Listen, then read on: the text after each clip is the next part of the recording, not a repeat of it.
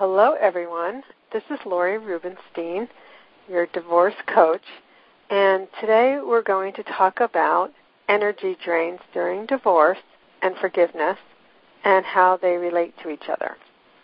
I have a premise that I would like to share with you about this important topic, and that is that when you really stop blaming others for where you are in your life, you will have more energy and you will have better judgment so that you can make better decisions in your life.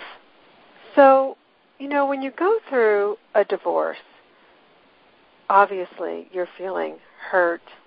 The word tragedy comes up often. Anger, blame, shame, guilt, rejection. All those words and feelings are pretty valid when you're going through a divorce. But probably the most exhausting element of all of a divorce is the story that you tell yourself in your head. It's true. The clutter of thoughts and feelings is perhaps the greatest energy drain you can have. So, what I'd like to do today is talk a little bit about the patterns of self abusing thoughts, which I call gremlins. And if you've done any work with me before, you've heard me talk about gremlins.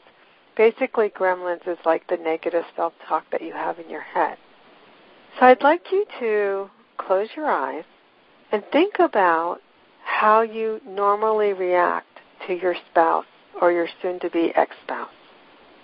Notice if you are immediately angry, sad, hurt, pissed off, if you're feeling any blame, guilt, shame, your ego gets really involved.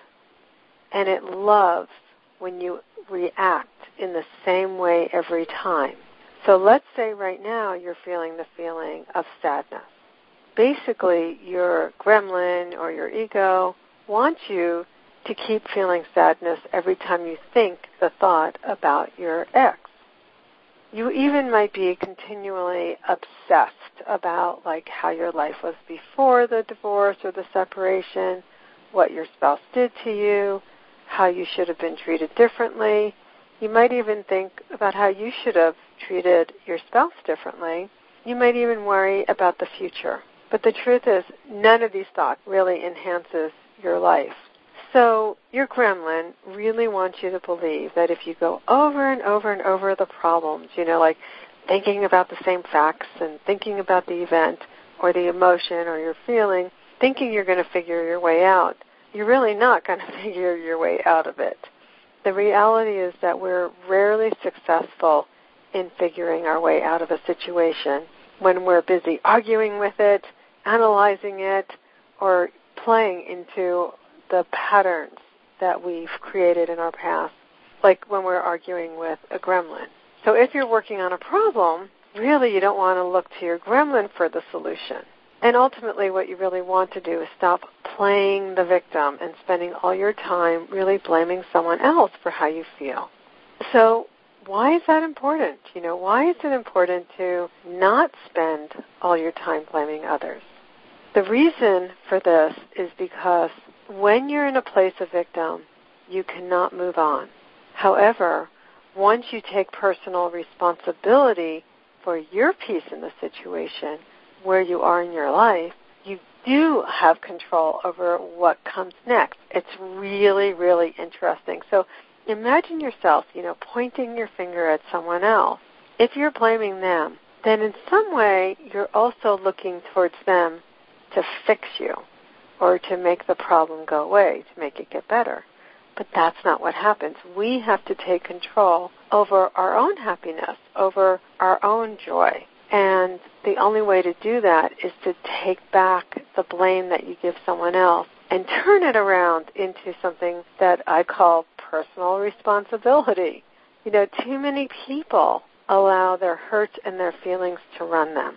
But emotions, just like the thoughts that we think, are not really trustworthy role models. If you're feeling these feelings, you know, you're feeling upset, you're feeling hurt, you're feeling sad, you're feeling angry, you're feeling rejected, you don't want those feelings to actually control or run how you are in your day to day life.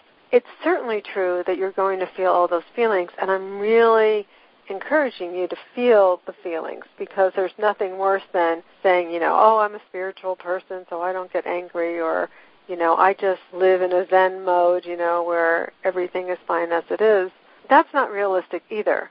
What you want to do is just really give yourself time to feel your feelings, feel your emotions, and then be done with it and move on.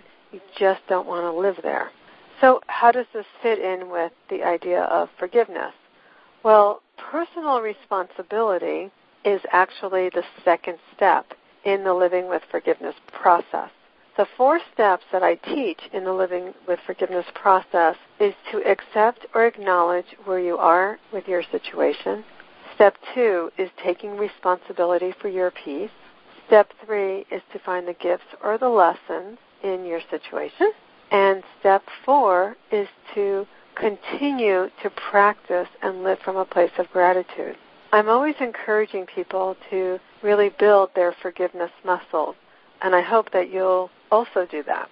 So, what I'm going to teach you today is basically step two, and that's taking personal responsibility for your piece in the breakup of the marriage. So, personal responsibility, as I said earlier, allows you to take charge and take back control for your own actions, for your own feelings, for your own joy and happiness. In the step, you become very clear that what you created is what is right in front of you. Obviously, you didn't do it alone. Your spouse also did this. But ask yourself the question, you know, what did you create in this situation? What was your part of it? Maybe you didn't leave when red flags were obvious, like at the very beginning of the relationship. Maybe you talked yourself out of your intuition. You know, you just had this gut feeling that this wasn't safe or this wasn't a good relationship for you to be in, but you just talked your way out of it or allowed other people to talk you out of it. Perhaps there were boundaries that should have been set up in this relationship, but were not. Or they were actually developed at one point, but you actually set them aside and didn't follow through on the boundaries you were trying to create.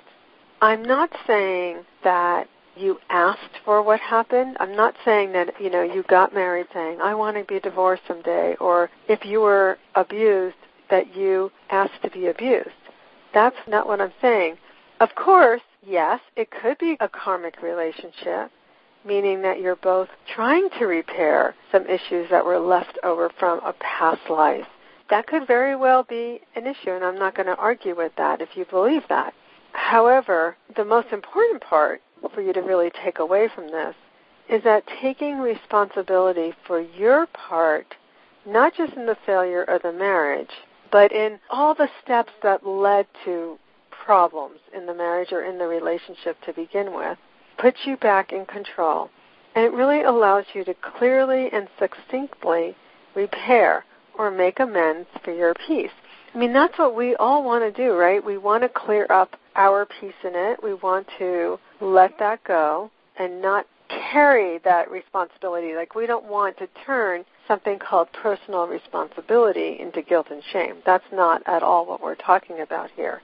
We simply want to know what it is we did and how we can make amends or repair the mistakes that we made. Remembering nobody, no one, not one single human being is perfect and we all make mistakes. We just don't want to carry that with us, you know, guilt and shame forever over a mistake. If you learn your lessons, that's good enough. And once you stop blaming your spouse for everything, you can really step up and let go of victimhood. For sure, nobody likes being a victim or a martyr.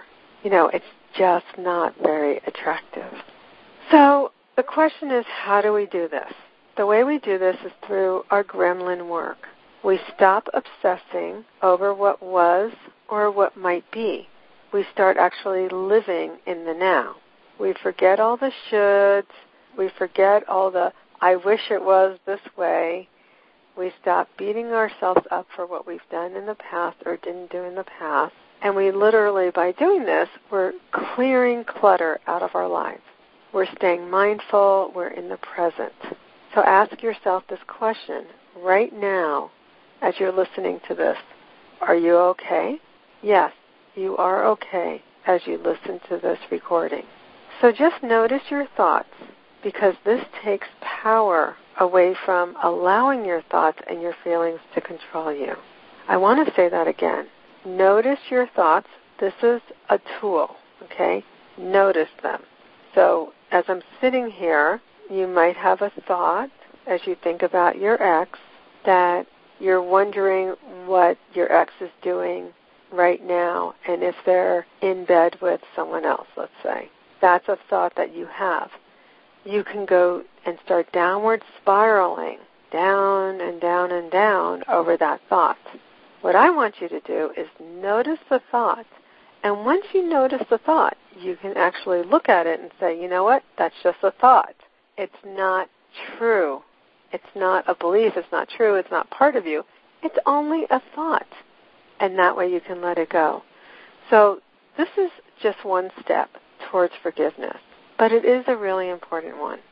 Once you do this, you can move into forgiveness wholeheartedly, and by doing that, of course, you will find more peace.